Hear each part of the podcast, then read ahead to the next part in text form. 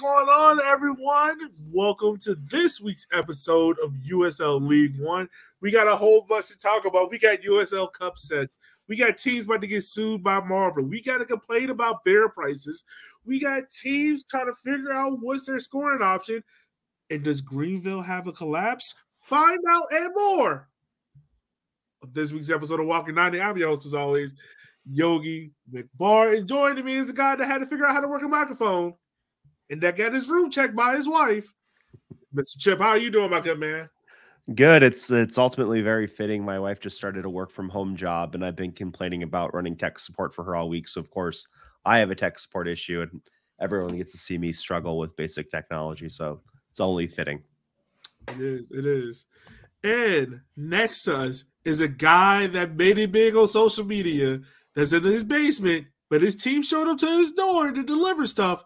This is Mr. Kyle Carr. How are you doing, sir? I'm good. Otherwise, yeah, it was a good time to see some of the players. Good time to get a nice training top. Can't complain about that. So vibes are good. Right. All right. So before we get started, I just want to look at this video. Yep.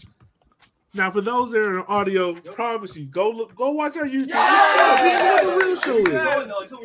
But let's look at Mr. Kyle Carr and uh, these touches. Kyle, do you, you want to go to this video with us?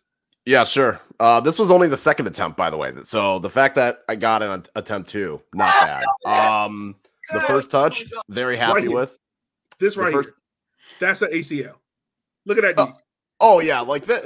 It's, it's the that other knee. knee that actually is in worse shape than the the left knee is not great. The, the right knee is totally fine. Now the ankles are a different story. Now, yeah, the first touch, very happy with the first touch. No complaints there. The second touch, that that is what let me down. That is really where it went downhill for me. it's like you're anticipating the ball coming to you're Like, hold on, wait, yeah, I got it. Okay, all right. I'm good. Yeah, like I said, the second one, even And then you're I mean, like, at oh, the shit. at the time, I th- no one had gotten more than one. So, like I said, the second touch is really what I could have done better on the second touch. Very happy with the first touch, and then the third one was just a flick on. So, I'm just more surprised than anything that Yogi has no Twitter notifications. No, no, I don't. I don't. I check my Twitter. Check your Twitter, folks. also, you need to you need to cut it with your goddamn uh, name on Twitter. What do you mean? What do you mean? What you mean? I, I don't know what you're talking about, sir. It is. Look. Okay. folks, let's be real. We're, we're It's not going to talk about it then. It's spring. It's sundress season. It's demon season. We already know how this about to go. Kyle, Chip, is that your wife? Get your wife. Ask your wife to come here. Chip's wife. Hey, Chris, need. Chris, come here. Oh, Honestly, You're needed. already- she's gone. She says she that is not fit for camera, but I'll ask her. What what what's right, your question so for? We need to figure Chris. out. We need to ask her this. Is this not sundress season? Kristen, is it sundress season? Is it sundress season? Yes. She says yes, it is sundress season. Is that not demon season? It's sundress season, demon season. It's sundress season what? Demon season. No, it's brunch season. She said it's brunch season. Same thing. Because they coming home from brunch drunk, which means they want to do the whoop de whoop, which means guys, you have no control about what's about to happen. If I'm lying, I'm dying. If I'm Well, lying, what I'm say, here's what happens: you ha- end up with children. Exactly like you. Well, what was it? There's a tweet about that from a few years ago where it's like, don't let a $35 sundress ruin the next 35 years of your life. Only 35. Damn, that's impressive. Hey, it's gonna happen. It's gonna happen, folks. That's why you just do them bang bang, quick succession, and that way, So you You know, got caught up in two sundress seasons. back to back, Kyle saw this wife for the sundress. She's like, you know what? I want another one. back to back. 2019 and then 2020. It it it, it happened. 2021 made it through. Back to back, like Union Omaha 2021, 2022. We're not going that far, but it's fine. It was fine. Oh man. This, see, this is what I love about the show. All right, guys. Let's go ahead. Let's drive into it. We got a lot to talk about this week. We got US Open Cup results. We got to talk about Greenville, whether or not to hit the panic button or not. We got to talk about last week's results. So, where do you guys want to start off at? I feel like we should start with the cup sets. I honestly feel like that's got to be like the big thing because that was a banner. It was a banner week for USL League One teams in the Open Cup. Right. Because what are we, Kyle? We are the big dog league, right? Exactly. Exactly. Even n- not every team won, but every USL League One team put up a fight. And I think for a lot of clubs, they weren't expecting Well, every team, Kyle. That. I said they put up a fight. I didn't say every team won. Sorry, that was a low blow, but They- Two set pieces. It- you know what? If you're if the only goals you're going to concede are just set pieces, it is what it is. yeah. Adrian I- I- I took notes. He do saw what happened. He was like, you know what? I'm mm-hmm. not going to end up like these teams. I'm going to put out a squad that is going to try to win. Right. so let's go through the results, guys. South Georgia Tormenta, they go up on the road to Birmingham Legion, who, by the way, got fined because they had to change the location of the stadium. They beat Birmingham two to nothing. Then we got Chips, Union Omaha. They went on penalties seven to six. But I gotta admit, had two banger goals that came out of nowhere. Then we had FC Tucson, who lost late to Cal United Strikers. Um, we had my Richmond Kickers win a slugfest, one to nothing against North Carolina Fusion. Fusion, it's a Fusion. Forward Madison lost two nothing to the bigger brothers Minnesota United. Greenville tried to go toe to toe with their bigger brothers Charlotte FC, who supporters want you to believe they invented football in the Carolinas. I didn't say that. They said it on the podcast, and we're just reiterating it. They lost two to one, and then and probably the most shocking result of the night, North Carolina Hailstorm 2, who is yet to play a home game, beats Real Salt Lake with Bobby Wood, who scored Wood nothing, nil to North, Northern Colorado's one. And then Central Valley Fuego lost late on a penalty. We all know who gave it the penalty because he led the league last year in penalties. They lost one, I mean, 2 1 to Sacramento uh, Republic FC. So, guys, we're not going to break through every game because if we did, we'll be here all week. What was your most impressive match out of those? What was your most impressive match? the most impressive uh, upset of the night was definitely me back at the bar with all the Chicago Fire fans talking incredible shit on Twitter. But then when I was talking to them, I was like, "Oh yeah, you know, rough year. You know, we really got you guys in a bad spot, and you got it." All while at the same time, I just tweeting some just toxic shit online. Kyle, I mean, Chip ain't gonna lie to you, dog. I thought you was about to get stabbed out there. I thought you was about to die. We, you know, it, it was one of those where if you had ended up on O Block, it would you would not have been here. No, no, absolutely not. I was like, yeah, this is the last we gonna see a Chip. they were they were very gracious and when we were at the bar we uh were very nice to them and they understood it was uh kind of a really exciting time and it was just fun kind of talking back and forth about what's what's going on and how big for the club and i know a couple of them are actually going to come out now for the Cole meetup that's happening out here in august so that's pretty cool you said a cold meetup? Yeah, FC Cole. Yeah. They have their meetup in Omaha. Last year was in Madison. This Mhm. year it's in Omaha. that's like two blocks Oh. from my house Oh, you're talking about the cold. I dead ass thought you were talking about like coal, like actual like coal. I was fuck are supporter groups meeting up for coal? okay, that makes a lot of sense now. All right. yeah so it was fun you know they're they're great hosts um which would made it even funnier we got kettled um at the end of the game we were trying to leave and they literally took us and like pushed us in a corner had security all around us and the guy who gave me a ride over was like can i can i get that one like he's picking a lobster out of a tank and they're like no wait for him in the parking lot and i was like whoa whoa whoa Yeah, that is, that's something I've never experienced before because, of course, like a lower league stadium is like, all right, going to leave. Like, I never experienced like Mm. having to wait 30 minutes to leave the stadium because they're like, oh, we don't want fights. And I'm like, dude, these are a bunch of middle aged white people. Ain't nothing about to happen. Oh, these people got nine to fives. I was gonna say this was a people Tuesday, this is like a. Tuesday or Wednesday night. Like nothing's gonna happen. Right. like, sir, I'm trying to get home. It is cold. Let me it, leave. it, it looked cold. It looked cold over there. I will say, like it looked Wasn't that cold. bad. right. it was like let me upper 40s or lower 40s uh upper 30s so that wasn't too bad. I would say better weather than than the Madison one. That was cold Yeah. and raining. Be- that was because it's so high at least none of the wind got down into the bowl Mm, which is yeah. nice so then it's just kind of like well It's just cold. There's no wind. Classic Midwestern, right? It wouldn't be so bad if it wasn't for the wind. Right. But no, it was it was great. Uh, especially seeing two of our guys score goals from open play. I know that was something that I was really worried about this year was seeing us score. And uh, while it was, you know, if you let them tell it, it was their like F team, but they had one of their starters in. They brought in a couple starters. I mean, they had their towards the captain.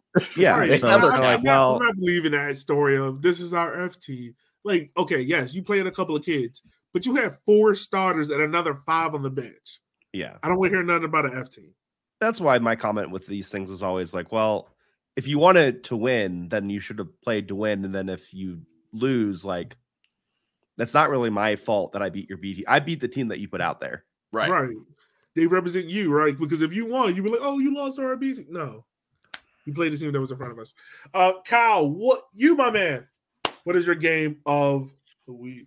Omaha Who- definitely impressed me because I mean, in the second half, you could definitely tell like Chicago had all the chances in the first half, and then it got to the second half, and Omaha starting to grow into the game. That first goal was very that was a wonderful goal, I will say that.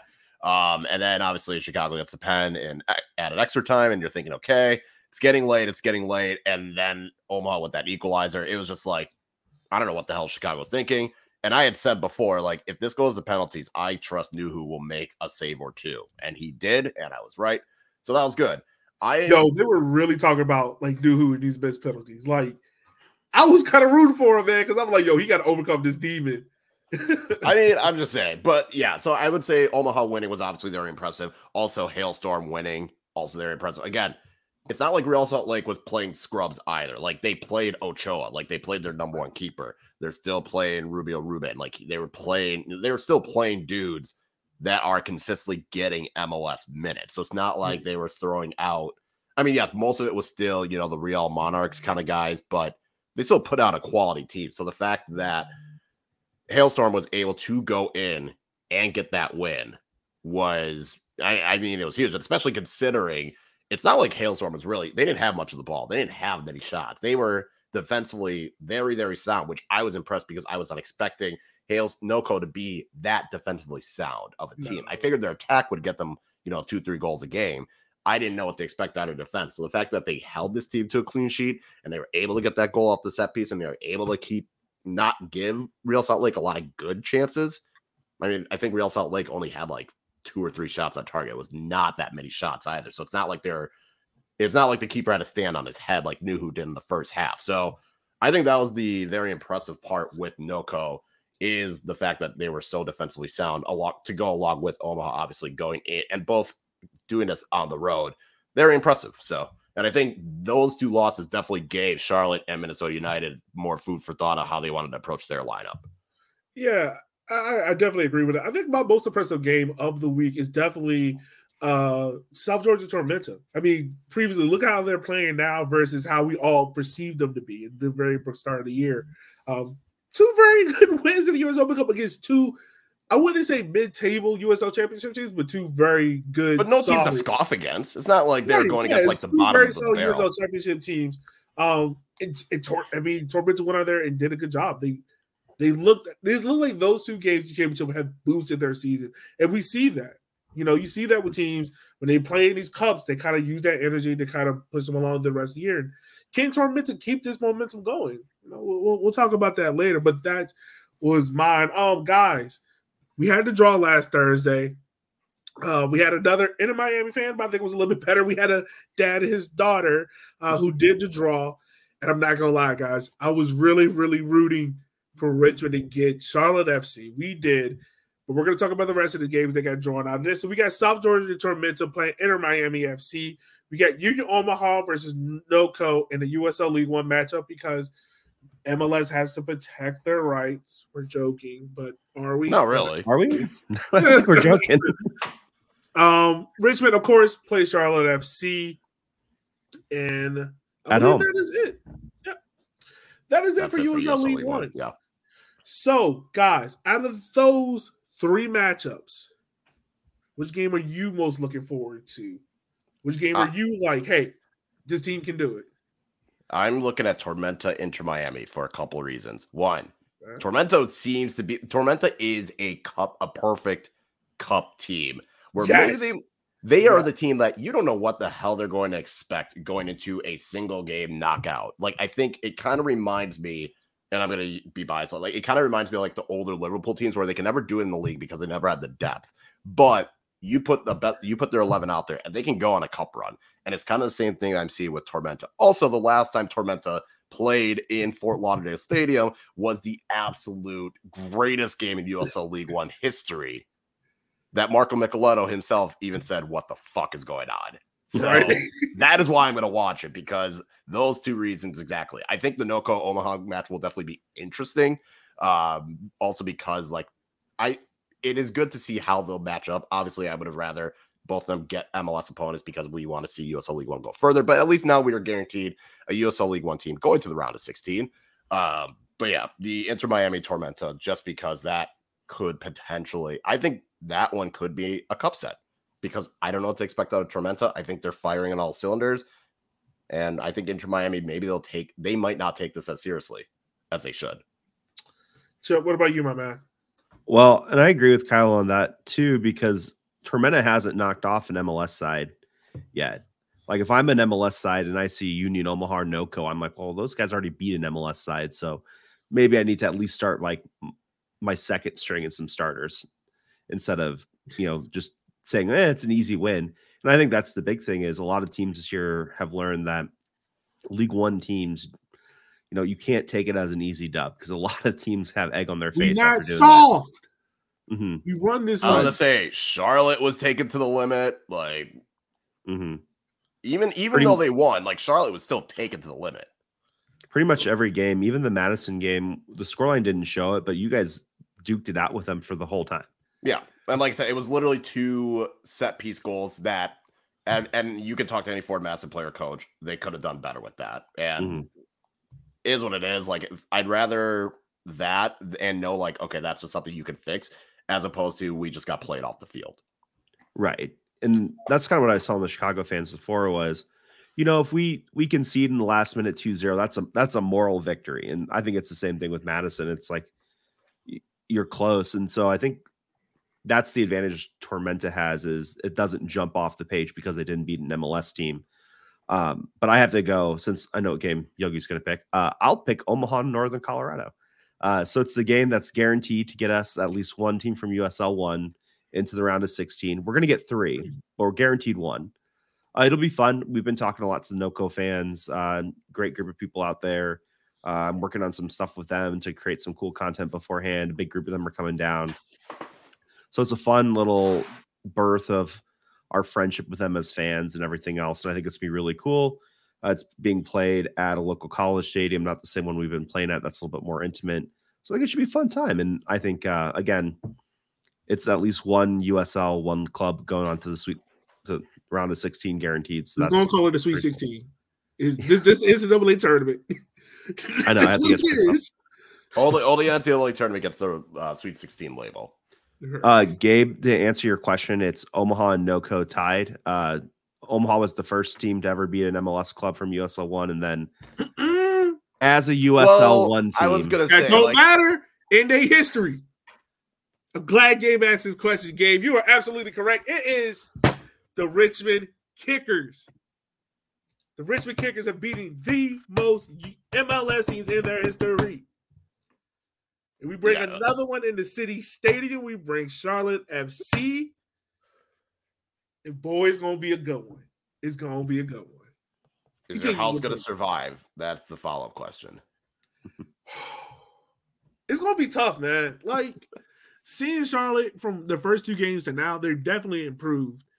But the thing that Richmond does best, and I I, I want to see how you guys because you guys aren't fans, you guys just look at Richmond differently than how I look at them. Like Richmond, mo is we're gonna sit very tight and we're gonna force you out of the wings. Yeah, you can have the ball in front of us and whatnot, but like inside, I probably say five yards in front of the like 18 yard box, we're gonna push you out to the wings. Offensively, we're looking to get it behind you. Is like if we can play in between you, all right, we'll try it. But if not, we're gonna chip it long onto the wings and do a cut back to Terzaghi. Am I right? Yeah. I here's what I think could happen with Charlotte because Charlotte seems like the type of team where they're going to try and pass their way out of a situation, which not a bad idea, but Yeah. against Richmond, that is exactly what they want you to do. That is the style that they want. They want Charlotte to pass around. They want them to try and build up, get Charlotte to inch further and further up the field, and then you get it out wide to Bolaños. You get it over, you know, you get it to your guys out wide. Go for it, get the ball into the box with Terzaghi or whoever, whichever midfield combination they decide to go, and have that second run come in. Maybe Nil is the one that kind of is able to put that killer ball in. That is what Richmond wants. So I think it'll be interesting to see does Charlotte go with that approach of we're going to slowly build it up like we did with Greenville and are we going to try this 4 4 1 1? Are we going to go with more of that 4 3 3 4 4 2 that they've been trying to tinkering around with? That is what I'm curious about. But uh, it, it's interesting because I feel like Charlotte's going to want to try and prove something and go all out. Yes, they're, because they're probably thinking their MLS season not going to go that well. And yes, they have improved, but this is still a team that is still trying to gel together. They only had like 10 games total. Yeah. While you have is, a good like- core, a good mu- amount of this Richmond core has played together for now two, three years. Right. Mhm. And the thing is about Richmond is, don't get me wrong, this team has not looked impressive in the U.S. Open Cup. I think if you ask Darren or any other players, they haven't looked impressive. Have they gotten the job done? Yes. But they haven't looked impressive. We went to extra time with North Carolina NC Fusion, who also beat Charlotte, you know. But the difference in between the Charlotte game and the NOCO game is Charlotte just didn't know when to just sit back and just hold off. Richmond did that, but now they didn't create the offense. But I, I think, think- there's also the main thing is Richmond's going to go. Richmond's been the favorite team. Richmond's been the team that is Yes, expected is to win. And there is a difference between being the favorite and being expected to win Right. because of the perception of okay, you're playing a USL League Two team, you're playing, you know, an NPSL team, as opposed to we're playing with house money, kind of like with Omaha, kind of like with NOCO, kind of like with Fort Massey, kind of like with Greenville. We have house money. We go in, we can go all out. Like if we lose, it's fine, it's whatever. But if we win, whew, different Right, story. Yeah, yeah. I and see that's the thing. I think the thing that Richmond struggle with the most is not like that favorite label you describe, Kyle, is Richmond struggles when you give them the ball. Like they don't know what to do with it. Like if like you Omaha. right, like if you tell Richmond like you have to possess over 55%, Richmond's like, what? like, what is this? But if Mhm. you tell Richmond, oh, you can possess 30%, Richmond's like, all right, fine, that works for us. And I think Well- that's what's gonna happen. Like, And I think that's why Greenville looked uh they did really well in that game, but they looked very very uncomfortable against Charlotte because uh, they weren't able to play the possession style that they normally play. And so that's always a big adjustment when you go from, you know, they're, they are the possession team in USL League One. Um, and so you have to play a different type of game. And I think honestly, too, the biggest difference, and we were talking about a bit about this on the pre-show, the difference between Richmond and Greenville is the fact that Greenville doesn't have a ice cold killer up top. yeah, Yeah. Richmond has Terzaghi. You know, you get Terzaghi on a break and he has the ball at his feet, you know, 10 yards out from the goal, one on one with the goalkeeper, it's it's probably going in. Yeah. And you just have to burn them once. And if you burn them once, then all of a sudden it changes the game. You put them on the back of their heels and they're they have to play catch up with you, and Richmond's just going to sit back. yeah. And I think And that's, that's, the beauty of I it. I think that's what Richmond does best. Like, I think if prime example, if you look at I'm trying to think of a game that we won one nothing. All right, look at last week. I mean, last week games for Richmond against Charlotte, right? Charlotte dominated possession, but the thing Richmond was able to do was like, all right, you can have the ball 25 and out, but you're gonna have to have crosses. Like you're not just able to be just slalom through us and score. And what the Charlotte kept doing all over and over again, it was trying to create crosses. And who was cutting them out? Nathan Ani, Nathan Ani, and Jalen Corson. Even though Ani got beat for one, that's pretty much the MO. And I think Darren was cool with that. And I think that's what Darren's going to force Charlotte to do. And outside of, I don't even know if Charlotte's. I, yeah, I, I don't know what team Charlotte's going to pull out. I think it's going to be the backup team. And if that's the case, I can really see Richmond nicking this because that's probably the best case scenario for them. Well, they're going to bring that Mid Atlantic soccer culture to uh, Richmond, Yogi. Aren't you excited for that? Oh yeah, that's They are right. going to create soccer in the South. Now that they've got Carolina, they now have to get to the South. And they're putting Richmond in that. They're Charlotte kings of the FC, South. the team that created soccer below the Mason Dixon line. They're like the Atlanta Braves. Like everybody in the South that likes baseball likes the Atlanta Braves. Everyone in the South that likes soccer is gonna like Charlotte. Yo, that was the thing for like the longest time. Like everyone in the South was like, "Oh, who's your favorite baseball team?" Atlanta, because that was the only baseball. That's the only one that was on TV. And they had that TBS deal, and they were on TBS. Like they were on cable. Like you had the money. You could watch baseball. You had the Braves. That's what you got. right. You're not going to your local channel. You got TBS Braves. Yeah, that was the team. yeah, that's You know, true. they're just gonna put in Hawk Sergo Hawk on their crest now. this is the sign we conquer under. So much for the USL One Southeast expansion plan. We're all It's all Charlotte. we're all Everyone is teal and black here, Charlotte. baby. Let's go. Charlotte FC about to start treating soccer like the SEC. we just expanded, baby. We just expanded. They're gonna they're gonna go into Richmond like Coach K. Their coach is gonna go in the locker room after Richmond waxes them and tell them how big of a moment it is for their program to beat an MLS team. It's like, dude, check the cho- check the trophy case. Uh, oh, dude, we have our team is older than some of your best players. Like what? Like, what is this? Like what are we doing? Oh my god! I still can't believe they said, "Oh yeah, we have you know we're bringing soccer to Carolina." It's like the the co longest serving team in American soccer is in the Carolinas. Right. I was just like, wait, what? like when I heard that line, I was like, wait, what? like we give Charlotte Independence a lot of shit, but like they've been there. Like you have North Carolina FC, aka the Railhawks. Like you've it's been in that own state. So oh god, we gotta move on. We, uh, we're Well, not gonna. Nathan, I know you're listening. Um, you guys need to have like the 95 US Open Cup just sitting at midfield when that game starts. oh my god. Do you guys still have it? Yo, yeah. Yeah. Okay, I didn't know if it was like a cool, traveling thing or whatever, but Nah. it should be at midfield to start the game or just like up in the stands or something. Oh man. Oh man. Oh man, that's hilarious. All right. You're right. You're right. You're right, Kyle. We gotta move on. We gotta move on. Um, let's talk about last week's results that happened in USL League One. Oh, before we get started, let me back up a little bit. Um, first of all, congratulations out to Coach Jimmy. Oh, he became a grandpa uh this past week. Congrats to him. But also, we want to send out our thoughts and prayers to uh, Coach Tim Hankinson. Um, for those who don't know, he was the first original coach of Chattanooga Red, uh, Red Wolves. He's also coach at Indy 11. Um, I think he just got diagnosed or he is recovering from cancer.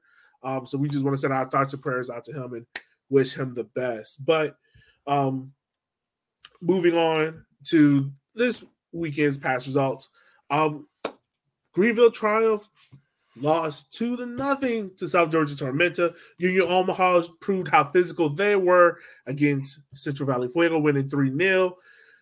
Chattanooga Red Wolves kind of let their foot off the gas pedal a little bit against the FC Tucson team that was teetering. And Richmond on a Monday night figured out how to win on the road is a good time. But guys, let's let's kind of break down the first matchup: Greenville versus South Georgia Tormenta. Like I alluded to earlier, Tormenta is now working their way with this momentum of the USL Open Cup win. Do you think Greenville kind of rested on their lowers? Do you think they were a little beat up from Charlotte FC, or do you think eh, there's a little bit more than that to this? I would say it's a combo of Greenville had just played 120 minutes, less what, not even like about 72 hours prior. Tormenta had the day before, so Tormenta had some more rest. So I'll give it that. Greenville had 120 minutes. That doesn't help.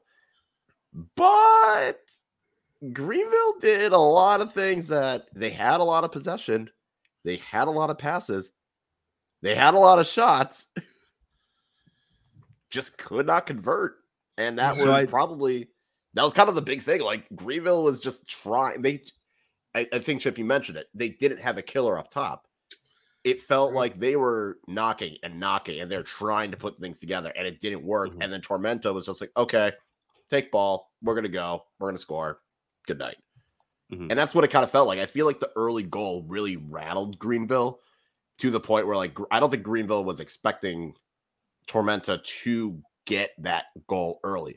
Also, Tormenta has been pretty good against Greenville. Like, Tormenta last year, like, Tormenta was constantly getting wins and draws against Greenville. Like, it seems like Tormenta is kind of like not not like a mental roadblock, but Tormenta seems to be this team that Greenville just struggles with from prior, even like the last few years. It see that seems to be like their team. Like Forward Madison struggles with Greenville. Greenville struggles with Tormenta. Richmond struggles with you know Chattanooga. It seems like that's just their team.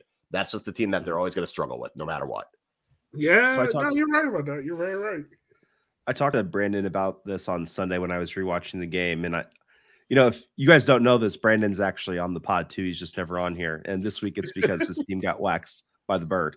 Um, kind of his comment about it was, you look at the possession, and they did have 63, 64 percent of the possession, but only 31 percent of their possession was in Tormenta's attacking. It was in the attacking third, and when they did there, they just did nothing. It seems like there's not a lot of connection between the back line and the front line, and they're having problems like kind of finding out what to do. Kind of like what we talked about with Richmond. It's like in Omaha's the same way. It's like we don't want the ball. You can have it. Like t- do whatever you want. It's like that old. um I'm sure it's a Nebraska saying because we had some like real troglodyte coaches, but it's like why would I pass the ball?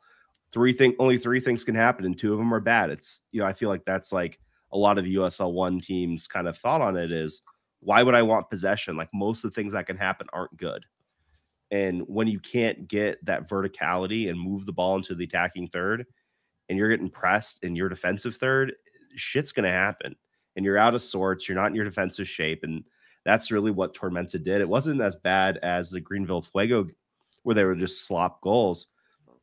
These were legit goals and legit breakdowns from Greenville. And you know, I don't, I don't think it's time to to push the panic button if you're a Greenville fan yet. I think the teams that you faced uh, at the beginning of the year, if you looked at them, maybe you would say, well, those teams aren't that good. But you know, these are teams that are all probably destined for the top third or the top half of the table, uh, especially uh, Tormenta. I think I, I think they're going to be a playoff team. Uh, they, they're showing a lot of really good promise. So I don't think it's time necessarily to pull the panic button, but you you really need to figure out what to do in your midfield to get those guys the ball in good spots, especially with the talent they brought in with like Coutinho from Tulsa. Like these guys just need to figure out what's going on because if they can't score, their whole their whole um, offensive game plan the past three years have been built on we're going to score first, and then we're going to sit back, and if you're going to score, it's going to be from 15 yards out. Good luck.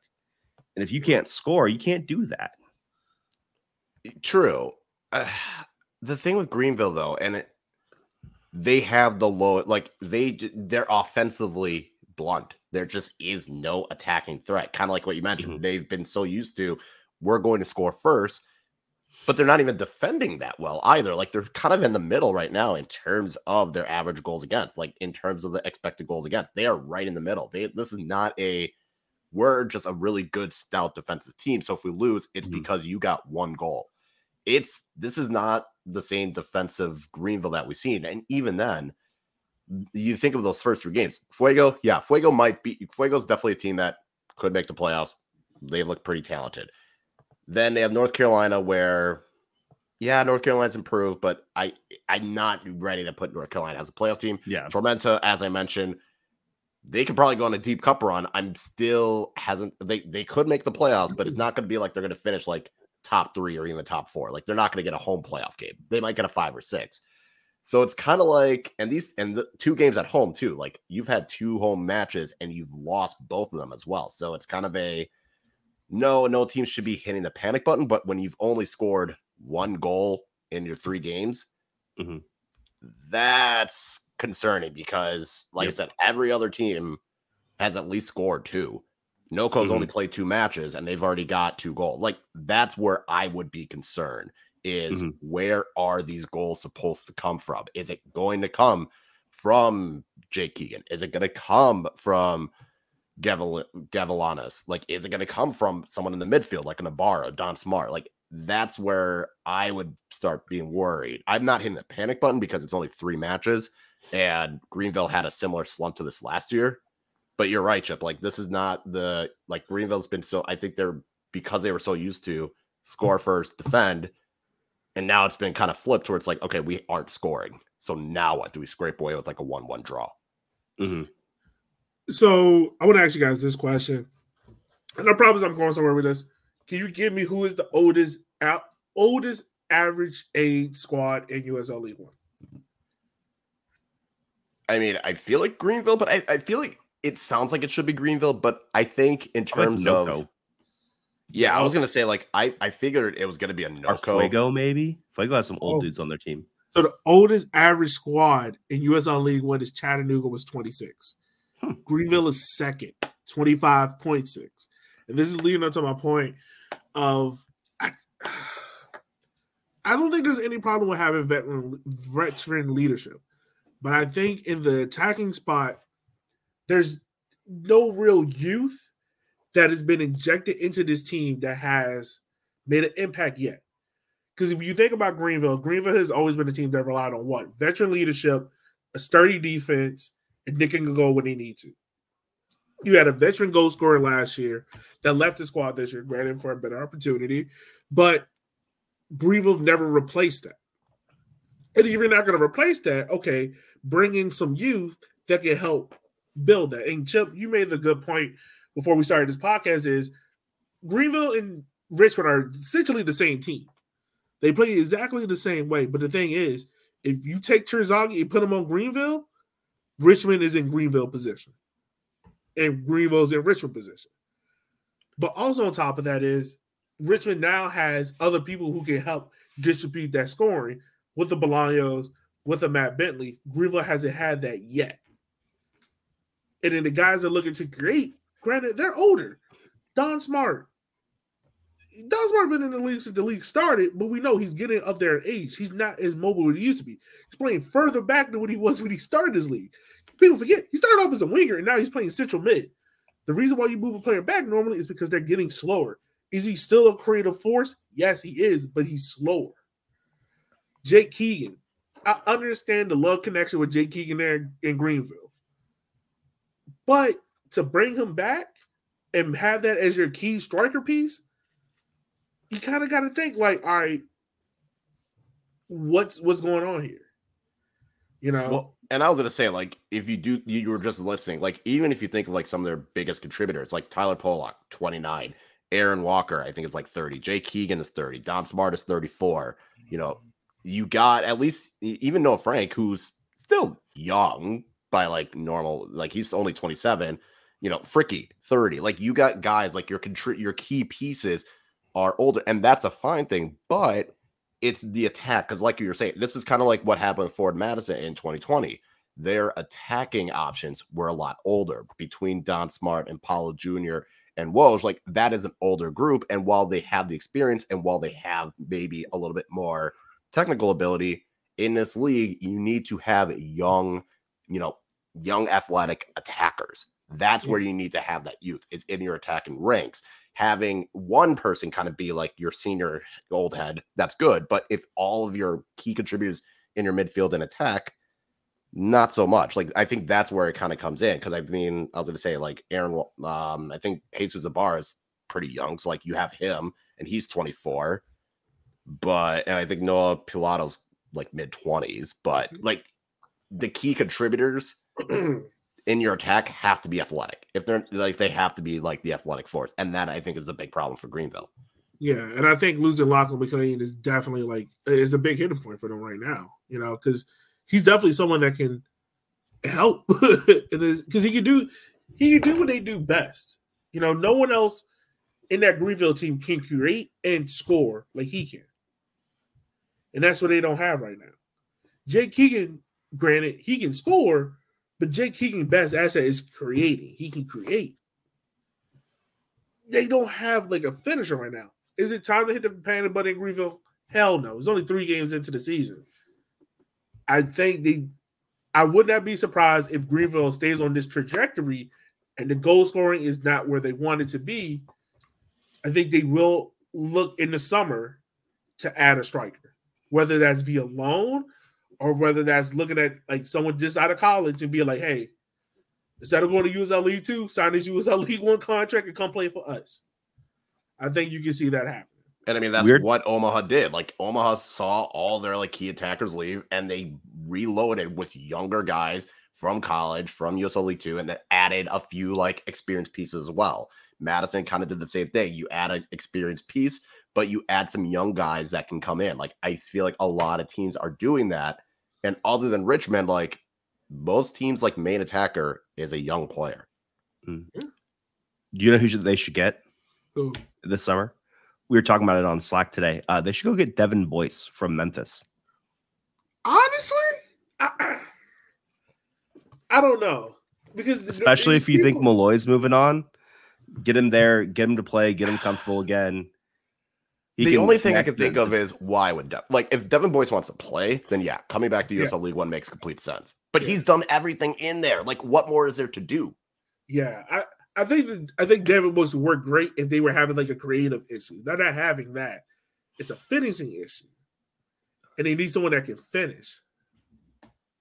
They can create the chances. That's not the problem. Yeah. I think finishing is the main issue. And you kind of started with the Tormenta thing of like just no one can finish. Like no one could get, you know, get in a position to finish. Everyone can create, just no one can finish. So yeah. But yeah, no, not it's too early to hit the panic button. Now, if they're still in the slump and it's like June, okay. Now you should probably start hitting that panic button. Right. Right. Well, especially if we get separation in the table, because right now you got a lot of draws, but teams are starting to find out how to win. And all of a sudden, if there's like a 12 point gap, 13 point gap between you and playoff spot, then you're getting then it's a little bit scary. If it's you know four, six points, whatever, you can make that up pretty easily with a big Yeah. run. But the bigger that gap gets, the scarier it gets for a team that's used to succeeding succeeding in this league. Yeah. Yeah, most definitely. All right, um, guys, we spent a lot of time on that, so let's go ahead. Let's move on. Um, let's talk a little bit about Union Omaha in Central Valley Fuego. Um, I, I'm going to put this out there. I want to see how you guys think. I really think Central Valley Fuego, they were in this game, but I think by the time the first goal happened, they were completely out of it. And I think they just simply came down to the fact of Fuego just got super frustrated. You know, and Fuego kind of seemed like a team they ride the emotional wave, and that emotional wave is not going with how they want things to go. They kind of get in their old head. They start making chirpy fouls, and you know they kind of just start like, well, it is what it is. Mhm. Yeah, what was you guys' read on that game, Chip? You were there. What, what was your read on it? Yeah, so I agree. I think uh Who Gives a Hoot is doing a really great like auto audio visual thing this year where they're breaking down tape while they watch the game live on their YouTube channel. So you should go check that out.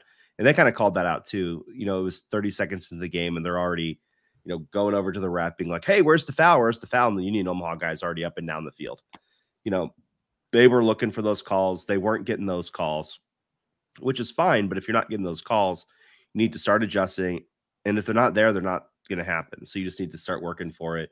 You know, it was not ideal conditions. It was their first time playing on that pitch, which is a super small pitch, and then it was windy. I don't know if you guys knew or saw that we we had like 60 mile per hour winds. Like every time the ball went more than like six feet off the ground, it just shot up in the air and just hung out there.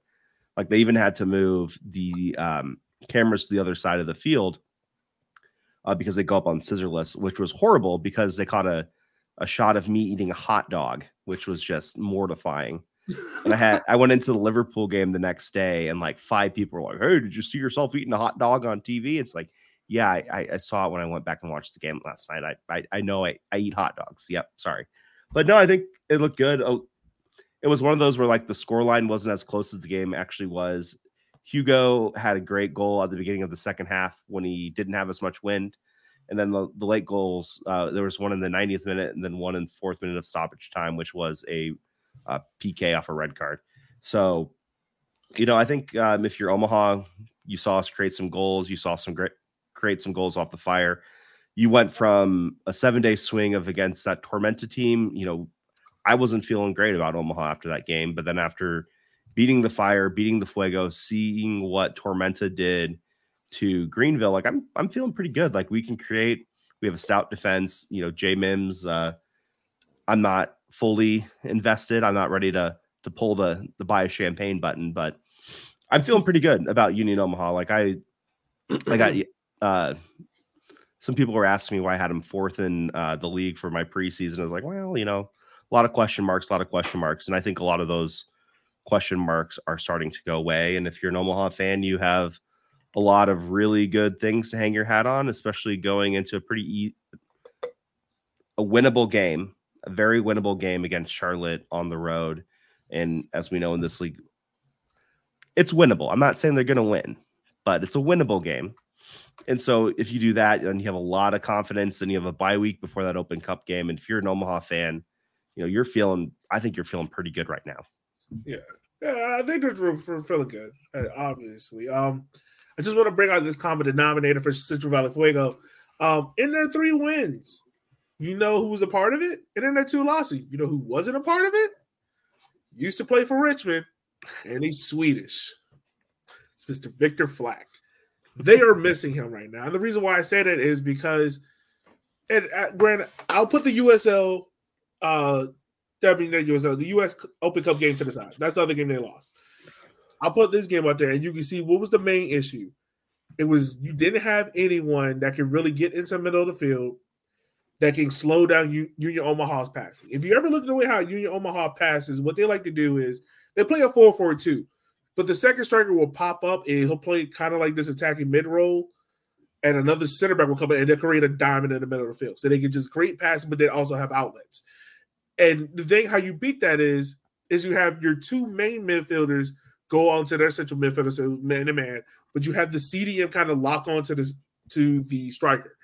And Victor Vlack does that role role probably he does that role really well.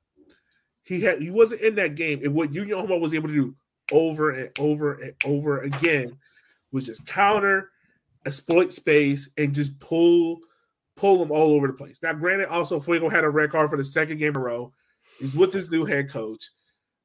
It just seems as if, and uh, let me ask you guys this: Do you think Fuego kind of ruined the, the mojo they had? Because the guy they had in the interim, he wins three straight, and then you bring in his new coach, and then you lose two straight. Yeah. The bigger issue with Fuego with this recent match was they had the ball. They didn't do shit with it. Like, if you look at the heat map, there is not a lot in Omaha's box. There's a lot of it in their own half. And in the second half, it's a little bit more in the midfield, but they just could not cope with it. And part of that could be, yes, maybe it is a smaller field. mm, And Fuego's definitely a team that wants to be on the ball. Fuego's the type of team that I feel like they need a wider field to operate to their full capacity with their passing and their movement. And that's not going to happen in Omaha. Like that's not you can't go into Omaha and try to pass away out of it. That's not to completely take away. And they were fighting until that first goal. And I think that first goal, like you both mentioned, it just took the wind out of their sails. And I mean, JP for Omaha has also been very good this year, and he has been very impressive. And he dominated and he was dictating that midfield the whole time. So I think between those two things, I don't know. Again, Fuego's just one of those where I think the wet the wind did not help, the smaller field did not help them, but I think they were tactically naive against mm. Omaha. I think that was the bigger issue. I think they went in thinking they can play their style, and you cannot do that going into Omaha. Like that style mm. doesn't work. Well, do you know how many shots on shots they had? Not even ch- shots on goal, shots. I mean, they only had like they did not have that many shots. That's what I'm saying. Like they had a lot of the ball, but they didn't do shit with it. I think they, They had- shot four times. Yeah, Four. Omaha Wow. had 13. hard hard to win with those numbers, mm. especially with Nuhu between the pipes. right. And that and that's kind of like what I'm saying. Like they, it, it would have been one thing if Fuego was just getting good looks and they just couldn't take the shot off. Like they weren't even creating good looks. So uh, I, I think it was just one of those where I don't think I think they were technically naive, and I think that's more credit to Jay Mims and Omaha to know like, okay, this is how they're going to play, and we're not going to let them do that. Yeah. But I don't. Again, I don't. I don't think it has anything to do with the new coach yet. No. All right. All right. Well, guys, let's go ahead. Let's move on to probably the most shocking result of the weekend. And the game of the week. Right. The team that we all thought, for the most part, was one of the upper echelon teams of USL League One versus the team we all thought were like, is this kind of like a rebuild year for FC Tucson? And they pulled the upset result against them. Guys, I, I'm not gonna lie to you. When I saw Chattanooga, I want to make sure I say this right. When I saw them up 2 1, 62nd minute at home, I turned off the game. I I thought it was a wrap. I was like, oh, this is it. They're they're done. You know, because in Chattanooga, you nobody don't see teams come back against them. And At FC home. Tucson, right.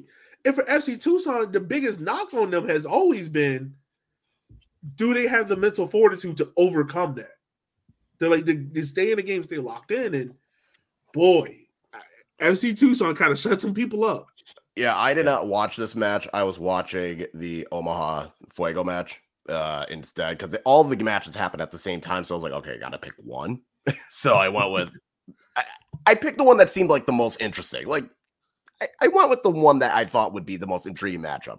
I should have For our watched. this. radio listeners, I was giving the thumbs down. That was more because they're all at once, not because of which. Oh, okay, I was like, I You had to picked the right one. one.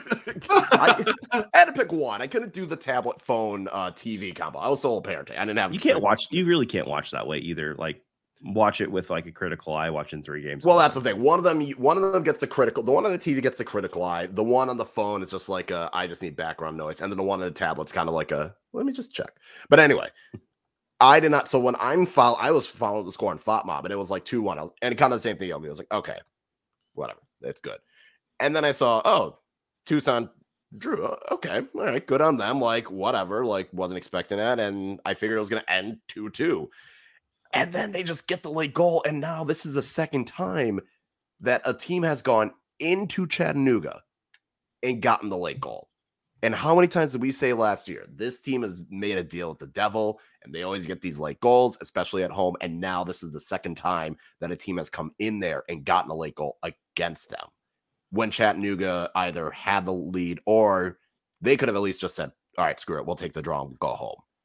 And I mean, Sounds like props to uh, Tucson. sounds like Obleda didn't uh, up his deal with the uh, the Devil app, trying to get that soul uh, back. I don't know what happened. Maybe maybe the ma- the magic ran out. But yeah, this is. I mean, it's one thing when it happens the first time, sure, whatever. But now this is two times at home.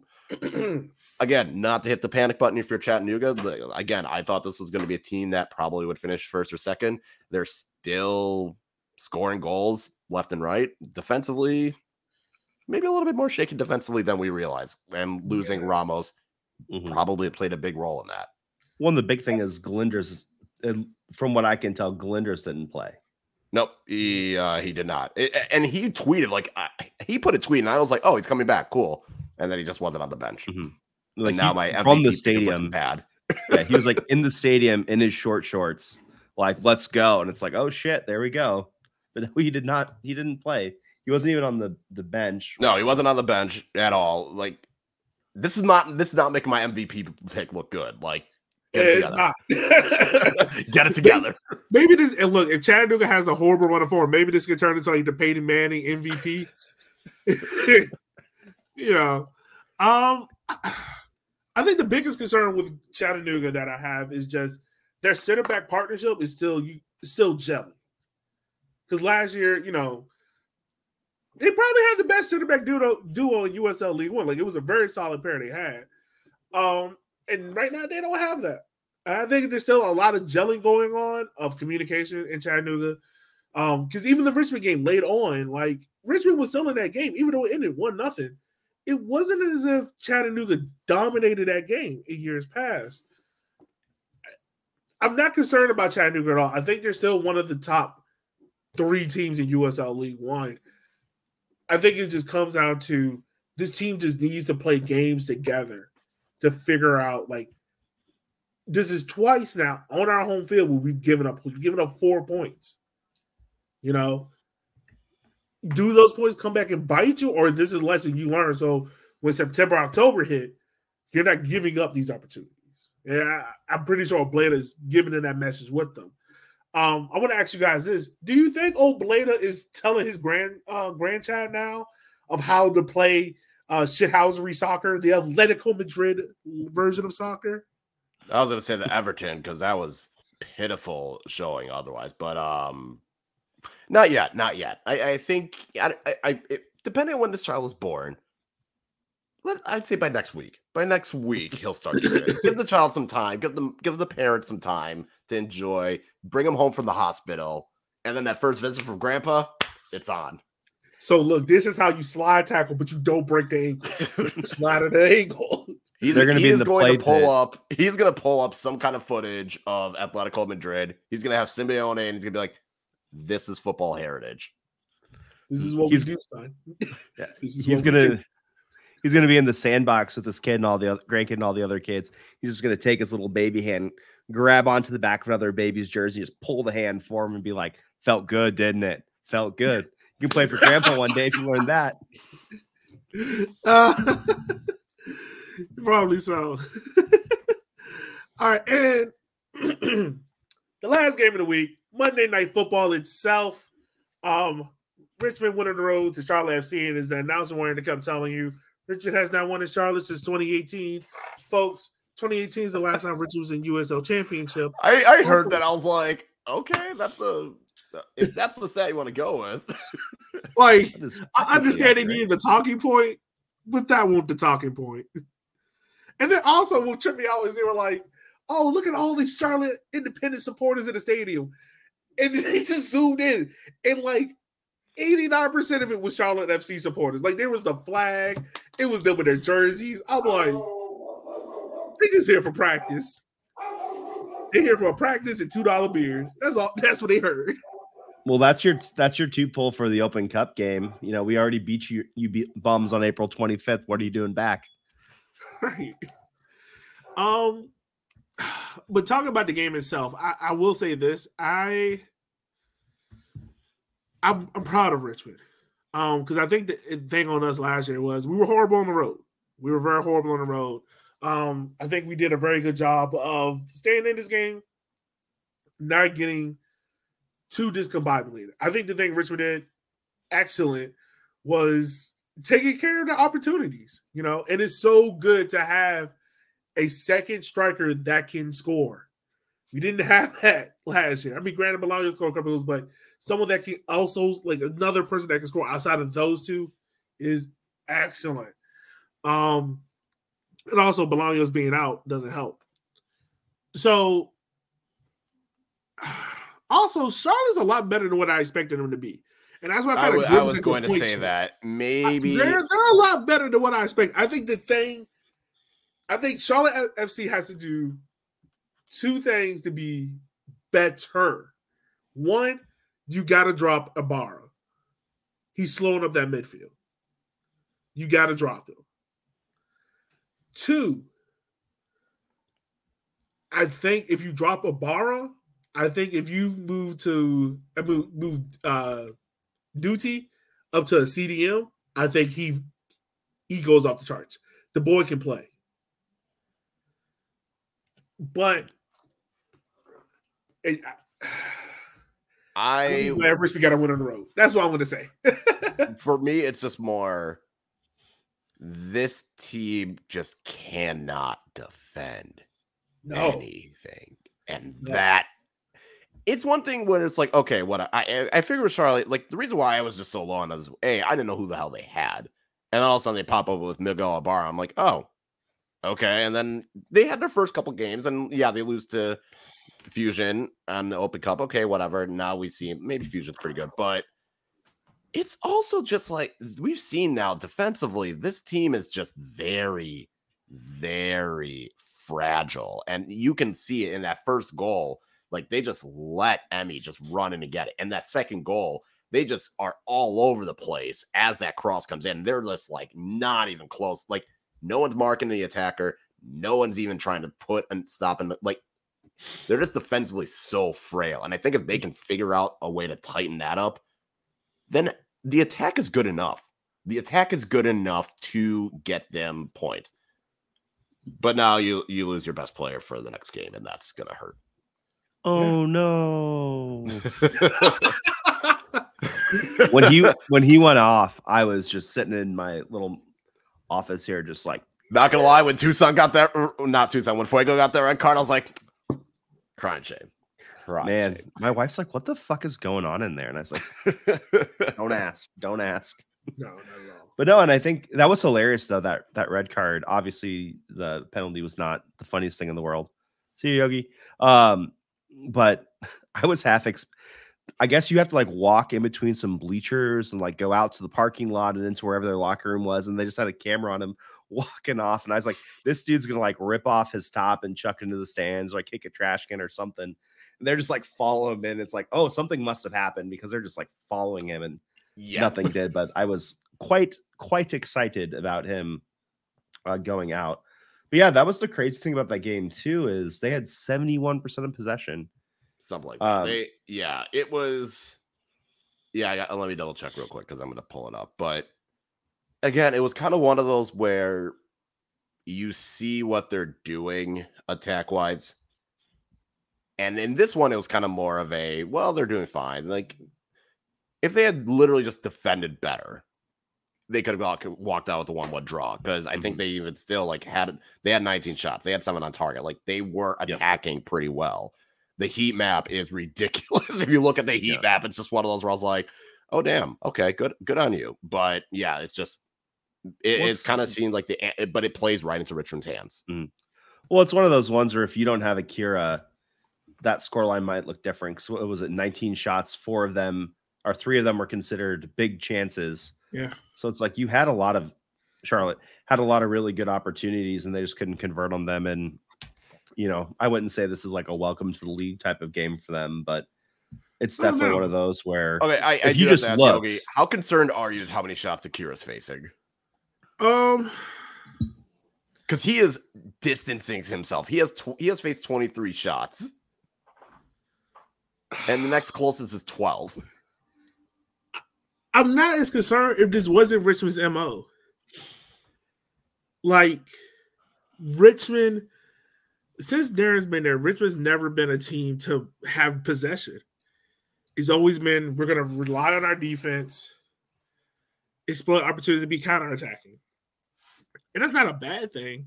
I just I don't know, it doesn't bother me as much. Because I think a lot of the shots that Akira's face sometimes are they're, they're easy saves that come right to him and it gets chalked up as a save, but it's not a dangerous shot. You get what I'm saying? Yeah. Like, I think what in this game he faced five shots. He saves, he had five saves, right? Akira had, let me double check. There were I- 19 shots, seven of them were on target. One of them's a goal. So yeah, seven, okay, like seven shots. But out of that seven shots, five of them were right to them, but they get marked up as a save. Only two of them were like, like, oh, like, is he gonna get this? You know? Um, so I don't know. I, I I'm not as concerned. I think the biggest issue is I think that our midfield is very set up very defensively with Dakota, Zaka, and Neil. And Neil's the attacking person that, but I think Darren, you see this when Ethan Bryant comes on, the team it frees up a lot. Like because they're able to hold the ball a little bit more because now you have another creative person on the field in that midfield slot. Because that's not what Terzaghi is. Like Terzaghi's not a creative person, he's more of the finisher. like we all saw the experiment trying Terzaghi as a central attacking mid. It did not work out well. um so I think having getting Ethan Bryant, Bryant back healthy is a huge plus. Um, what that does for Dakota, does he move back to the center back spot? Maybe so, but right now I'm not as concerned about it because I think if you told Darren like, "Hey, you're going to win a game one nothing," Akira's going to make four or five saves, are you cool with that? He'll probably tell you, "Yeah," because out of that four or five saves, maybe one of them was one where he really had to like dive out and push it past the post. The other three came straight to him. So I, I- yeah, I'm not as concerned because it's not like it's not like teams are just pinging shots at him directly in front of goal. You know, a lot of these shots, if they are, is 20, 35 yards out so Akira could get there. And the majority of them, like all three goals this year, well, no, the first two goals that we got being on were um, transitional defense. So Akira couldn't save it anyway because Lachlan McLean had probably the goal of the year, start the year off with. Um, the Chattanooga goal, a fullback didn't pick up. One of the fullbacks didn't pick up. Uh, what's his name in Chattanooga, and then the Charlotte goal, the Charlotte player just out jumped Ani. That's it. So it's not like we're getting pinged out of shots. So I'm not worried at all right now. Yeah, that's fair. I was just wondering because obviously, like you, you look at the statistics and it's like, okay, Akira's facing a lot of shots, and so far he's not allowing any of them. How sustainable is that? It was kind of more of a how sustainable can this really be? And it, like you were saying, like if most of these shots, I mean, if the shots are going straight at him, easy saves, Yeah. saves that you would expect him to make, that's one thing. It's not like he's standing on his head most of the time with these saves. No. Yeah, no. Now you might have one or two of those a game, but it's not like every save is like that. Yeah, no. I'm not too concerned. Whew. All right, y'all. Before we go talk about um the games next week, let's take a little bit of time. Let's talk about our top three teams in the league. So pretty much, um, we saw the power rankings. Some of y'all power rankings are whoever put Tormenta as number one. you kind of right. Whoever put Tucson as number one. Great. Okay, this done before this previous Yes. weekend. Yeah, that's true. That has That's to be mentioned. true. This was before the weekend, this previous weekend matches, which makes it even more wild if you had put Tucson up there. right. Right. Um. So, guys, give me your top three teams in USL League One right now. Kickers number one, I think, right now. That's the only Wow. reason Yogi wants to do this this segment. No, actually, I, I did not have Richmond number one, but wow. Okay. I I the record the record can show that I was the one that suggested doing this because we've talked about it like a hundred times. You know, I think uh Richmond they seven points, four games. It's nothing to sniff your nose at. They have very convincing wins. They've not really like what what is even Richmond's worst game right now? If we pull it up, Richmond's worst game. Probably the Chattanooga game. Yeah, which I have Chattanooga at number two. So for me, it's like, you know, shit happens. Um, and then number three, I feel like a homer uh, picking this, but I think they've really shown a lot of growth the past week.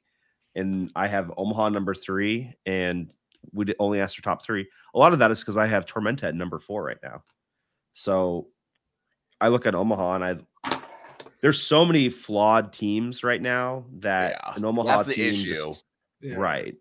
I so I'm looking. I I have Richmond and Chattanooga top two, just because I mean when you win multiple games this season, you automatically get that. Yeah. And then after that, it's kind of like a lot of teams have won at least one game, and then you have Fort Bass who haven't lost, but they also haven't won a game.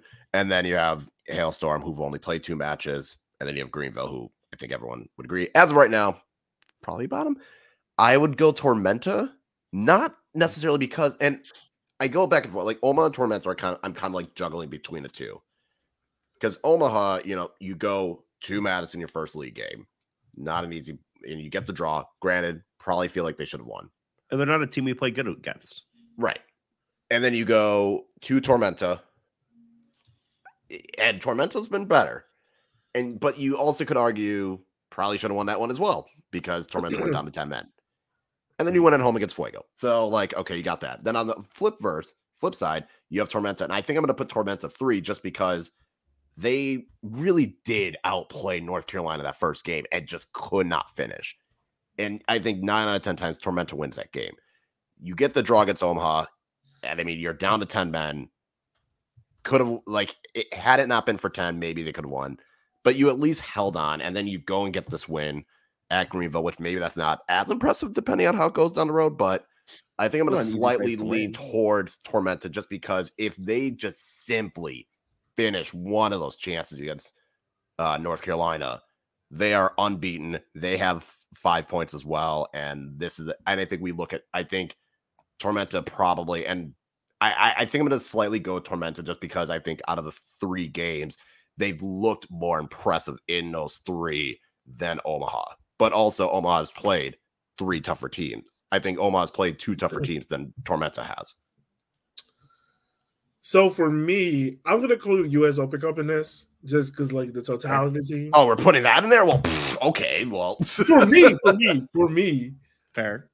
yeah, because I think I think that's like the dividing factor for me because it's like it's hard right now to be like who's number one, who's number two because every team you can go pros and cons for, you know. Mhm. Like if I just looked at the top three, like Richmond, all right, Richmond is the number one team, but offensively, like can they create enough chances? Chattanooga, can the team gel enough to not give up leads? And then Union Omaha, all right, they're riding high right now in the moment, but let's say if JP Scearce like doesn't score, who else in there can score? You know? So it's like every team has holes. So I was like, you gotta look at the US Open Cup form for me. And the number one team right now, I, the number one team for me is Union Omaha. I think right now, just based on how they're playing, they're the best team in USL League One. Form You know who- wise, everything like that. Do you know who didn't play Um, when we played Chicago Fire? Um, number two is Tormenta. I'll put Tormenta number two. Beating you two USL championship teams is kind of high up there on my list. And then also like getting a good road win against your rival in Greenville and not doing it in a fashion where, oh, you kind of peaked this like at the last second. Like, no, like you won. like you won handedly and having your big key players do that, I think is big. And I think Tormenta is riding the momentum into uh, this week's slate of games. And then number three, three, I, right now I'm going to put Chattanooga. Even I know they lost the game against FC Tucson. Excuse me. Um, but I don't think that's indicative of how they are as a team. I think they are a solid team. I have Richmond just out right now just because of they're winning games, but they're not winning them convincingly. Does that make sense? what about the Tucson one? Do you not consider the Tucson win at the beginning convincing? And that's just an honest question. That, I consider that convincing, but it's also like we opened the year like that against the Revs, too, where we won three nothing, and then it took all the way to September for us to link multiple wins together. You know, so this can change. Like if Richmond goes out here, beats Forward Madison, loses to Charlotte FC in extra time or something, and then draws with Omaha and beats them, then yeah, I think you I think Richmond goes up.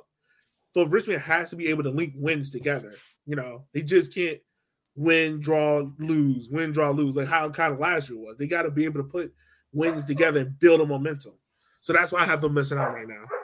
So you want to hear a fun little thing? Uh, based off of expected points, try and guess who the team in third place is based off of expected points. Expected points? Yes. So this is on reality of uh, based off of the goals that they should have, like based off of expected goals for and expected goals against, and how that would turn out. Richmond is first with 5.5. Tormenta is second with 5.49. So that's saying Tormenta realistically should have more points. Guess who's third? Yeah. Charlotte, 5.32. That that doesn't surprise me. And it makes sense when you consider Charlotte was minutes away from getting two extra points. But it's Charlotte's just a, it's they're so interesting. And I think that might be a team that later on. But I would say right now it is such a clusterfuck in the middle. Like you can honestly throw a dartboard and say this is probably like, and I'm gonna say like fifth best team because I feel like Union Oma and Tormenta kind of jostle for that three and four, and then you just throw a dartboard at fifth, and it's like you can make a convincing case for Charlotte, you can make a convincing case for Fuego, you can do it for North Carolina, you can do it for Tucson, you can do it for Madison, you can do it for Nor- NoCo. I feel like other than Greenville, you can make a convincing case that any other team could be fifth. Yeah. Yeah, I mean, you're absolutely right. You can make a, a great case for anyone, really, right now. Yeah. Which is why we love this league. it's it's tight as and you know the thing about it is, man, it's gonna stay this tight to probably August when like 10 or 11 are just trailing behind.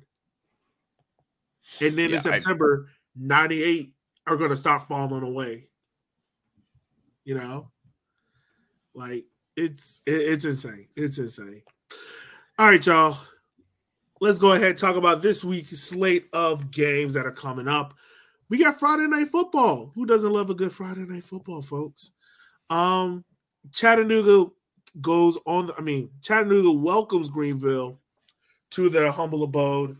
Guys, how do you think this game is going to play out? Does Greenville need to get a win here? Is it time for the panic win, or do you think eh, get a draw, kind of settle things out? What, what do you guys think on It- this one? It's not time for a panic win, but it's time for a let's at least look good. let's at least show that we're better than what we've put out so far. Like maybe it's not Yeah. a we need a win, but it's definitely a we can't be playing like we've we have outside of the cup matches. Bad. If you're Greenville, even getting a draw here, I think is good. Yeah. With how bad, how not good they've been. They haven't been bad, they've just been not good.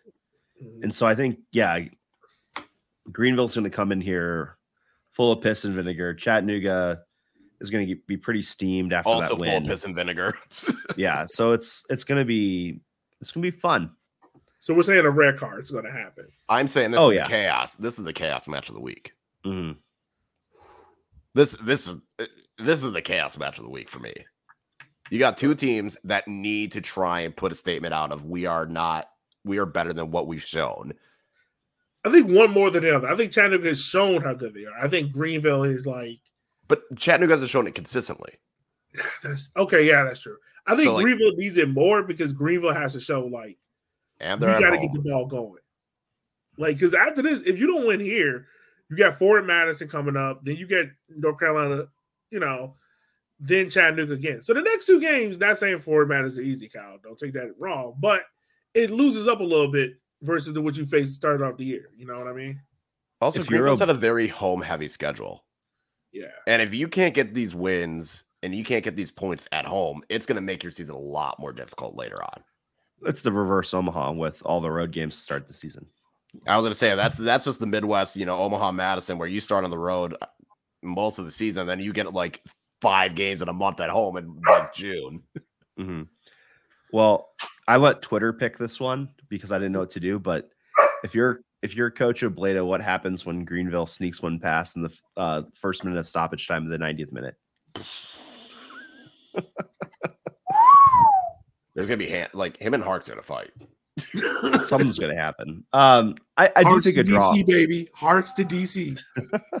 Maybe that's why Hart's isn't doing so well. He doesn't want to go to MLS. He's like, I want to stay here. Let me let me try it. Uh, sandbag I've been trying to this a push this man to DC since this man since the second No, year. first you tried pushing him to Atlanta. Now you're doing DC.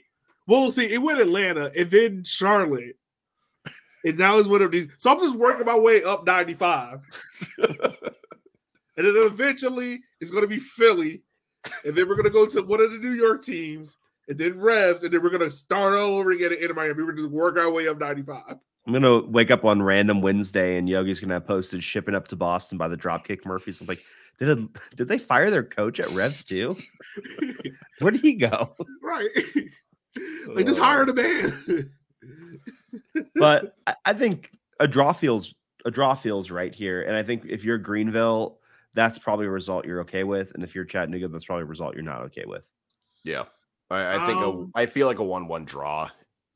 I Mhm. don't know. Like I mean, the last three have gone Greenville's way. Now, granted, also the last three have also also been in Greenville. So do with that information what you will. I'm still staying Mhm. with a one-one draw. Yeah, I mean Greenville owns this series. It's five, it's five wins, three draws, two losses to Chattanooga. Um, I'm gonna go Chattanooga. I think Chattanooga wins this two one. I just got concerns about Greenville's ability to score. You know, I just have concerns about it. And can they do enough to create chances to score? I don't think they can right right now. You know. Um moving on to the next game, we got Kyle, we got your boys. Welcome them in Central Valley Fuego. You guys Why are the doing fuck work. is this game starting at five? Is my first question. Also, I'm well, not mad. I got I'm whole so goddamn carnival fiesta going on. It got canceled.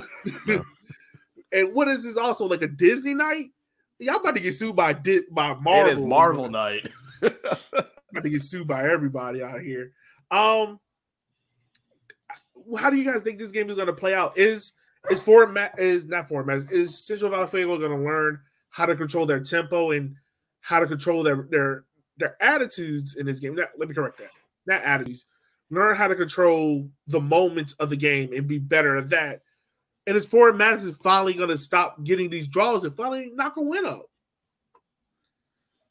I do think that I, I do think this is the Forward Madison win. I think they should have won in Tucson. And had it not been for the red card, they would have won in Tucson. And I think between that, the suspension that Fuego's facing, another West Coast, another trip for Fuego that they're gonna have to travel for. I, I and finally it's gonna be nice weather in Madison, which might help with you know getting more uh turnout and better playing conditions. But no, I, I do think this is a game that Madison can go in and get the win. They have the week off. Yes, they played a scrimmage. That was just more obviously build fitness. They've had a week. They've had that break. I, I do think this is the game that they can go in and get that win that they really want to get. So uh, I'll say four Madison win. I think this is going to be a lot like uh, Madison versus Chattanooga, but reversed. During that game, Madison bit hard on every single piece of bait that Chattanooga gave him. You even had Obleda like working the sidelines a bit, lots of cards. Chattanooga surprisingly came off pretty scot free in that one. Um, I think the shoe's on the other foot, though. I think uh, Fuego is going to go in.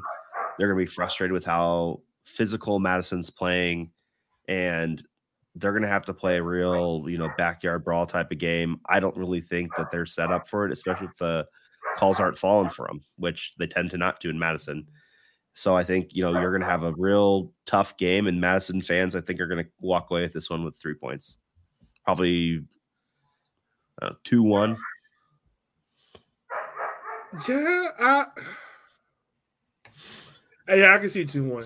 I can see two one again. I just, I, I think Fuego's going to get in their own heads again.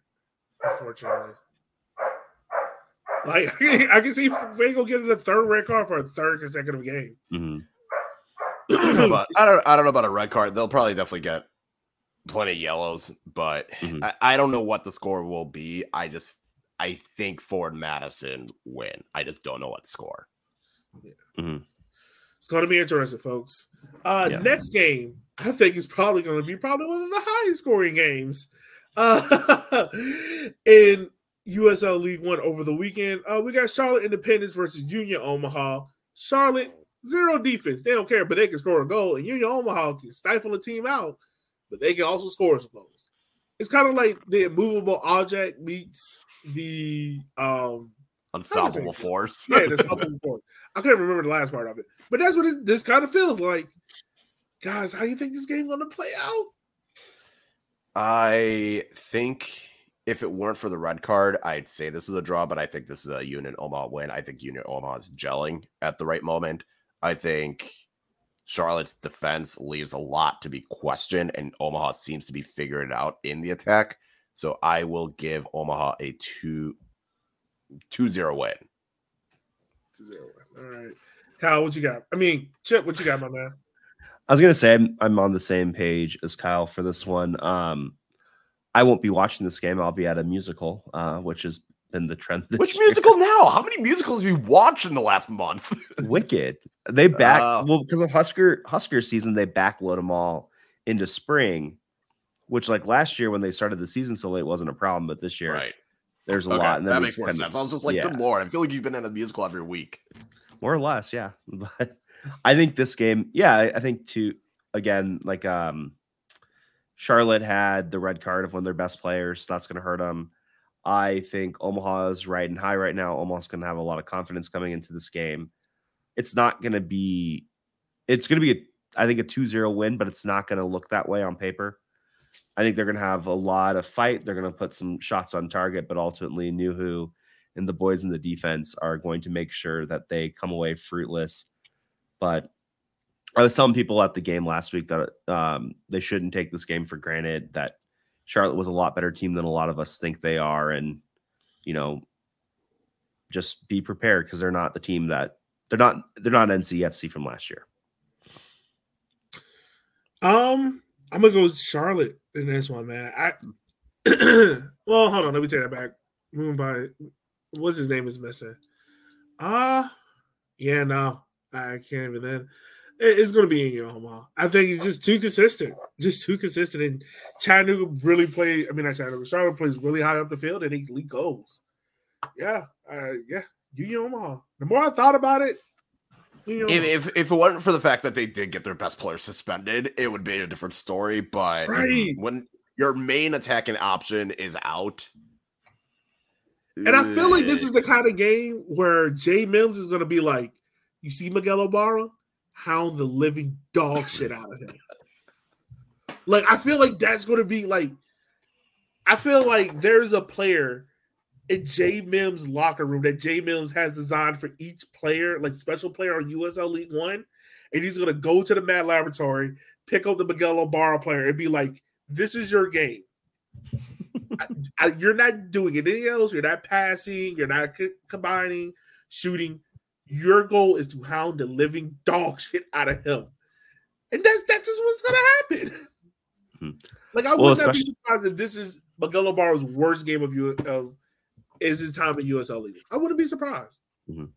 Well, the big thing too about Mbuyu being out is the right flank is kind of Omaha's weakest area right now. Um, so with him out, especially like I don't know who they're going to put there, but that's a big relief off of those guys in planning for this game. Is all of a sudden you you probably figured you're going to get hounded all game by the best player on Charlotte's team, but all of a sudden it's like who who's playing there? Like what are they going to do now? So I'm sure that made game prep a lot easier, and hopefully I think we're already past the discipline process, so he shouldn't have his red card rescinded. So we should be good to go. Plus, that was a horrible foul. That was definitely. A Uh, I was straight gonna say that was definitely a red card, and I'm Yeah, trying to look at the was- news, and I didn't see any uh, news that it was uh, rescinded. yeah. Crisco definitely baited that man. He definitely baited that man. I love Crisco, but he baited that man. Do what you Um, gotta. You do what you gotta. Yeah, right. Um, funny enough, Richmond leads the league in red cards because that's a Richmond thing. Um, I mean yellow cards, not red cards. Uh, next game we got another game of the Carolinas because you know Charlotte FC created football, so we gotta have football there. We got North Carolina FC versus NoCo Hailstorm. Guys, can North Carolina FC finally get a win at home for Oalex Anderson? No. Damn. I don't know because I feel like here's the thing with North Carolina. North Carolina, and it's not to the extent of like Obleda or Harks.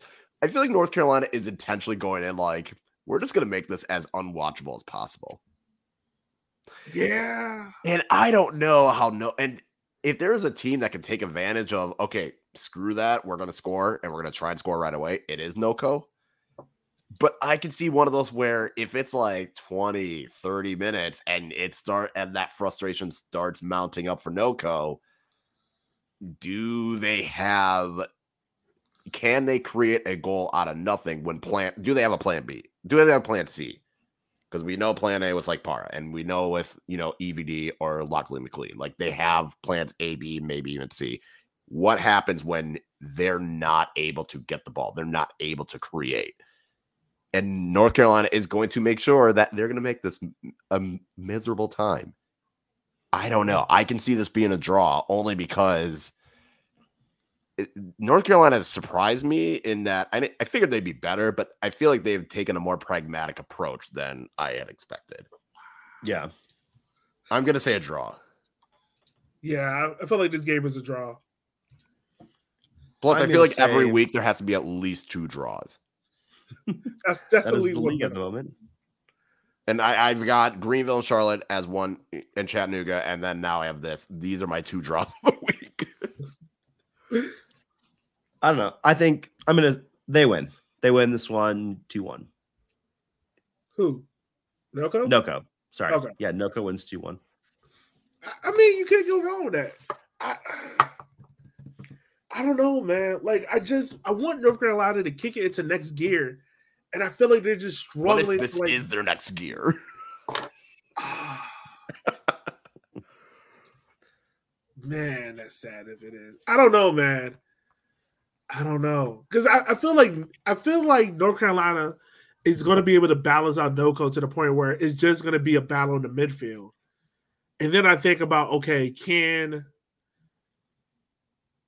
can NoCo's defense, who's looks solid, don't get me wrong, but can they be solid enough against an Oalex that we know can get it behind and, and against a Graham McCaughlin that's been solid? North Carolina going forward has not been the issue, it's been their defense. And can their defense stop it to the point to stop Lachlan McLean, Ivan Para, and EVD? I don't know. And I feel like both teams are going to score, and I feel I want to go a draw. I'm just going to go with a draw on this one. Yeah. I don't know. But last game we got coming up, we go out to West Coast time. Vibes. Vibes. FC Tucson versus South Georgia Tormenta. Guys, before we even pick a winner, what is the over under on goals that's going to happen in this game? What what are we setting? What are we setting the over under at first, and then I will. I have it at 2.5. Oh, over. Over. I will say the last time we did this, um, we set it at like four and a half, and there was one goal scored. So, oh, yeah, that's true. but yeah, I I feel over. You feel over? Uh, Yeah. I'm definitely saying over. I, I think Tormenta wins. I feel like this is a 3 1, 3 2. I'm just not convinced about Tucson defensively. I just have a lot Yeah, of concerns I, about I, I Tucson. agree with that. I defensively. agree with And that. that was their that was their big thing last year when they finally figured it out was, you know what, whatever, we're gonna score three goals. If you score four goals, that's fine, but at least we scored three. If you can't score three, eh, oh well, you lost.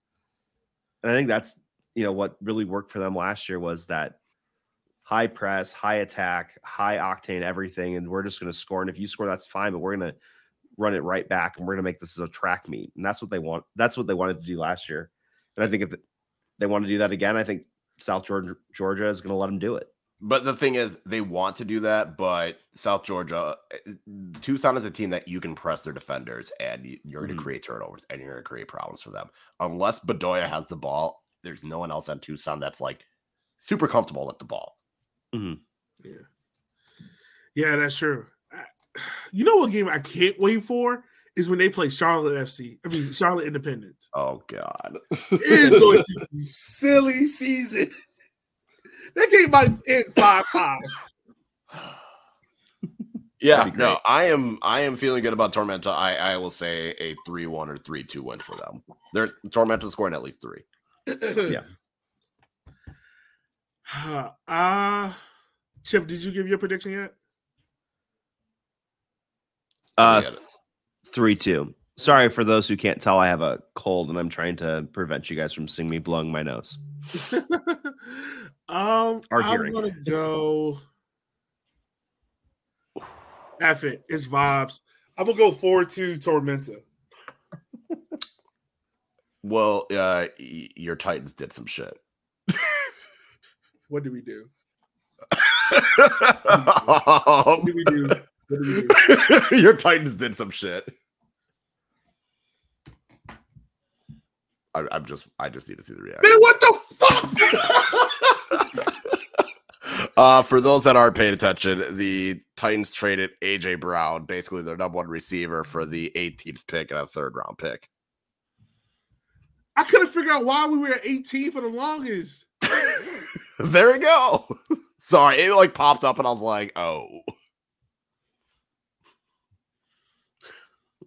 Oh, Bro, oh, I hate this.